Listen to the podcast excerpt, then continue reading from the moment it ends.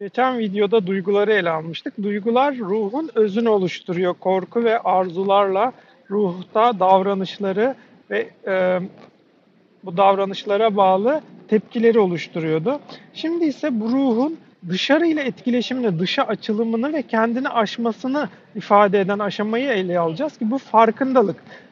Ruh kendini güdüleyen şeyleri, dışarıdaki güdüleri, onların içgüdülerini harekete geçiren şeyleri ve buna hangilerinin onda bir çekim yarattığını, hangilerinin bir sakınma yarattığını fark ettiği zaman dışarıyı fark eden bir ruh ortaya çıkıyor. Bu farkındalık olarak karşımıza çıkıyor. Duygulardan bağımsız olarak bir farkındalık gelişmiş oluyor.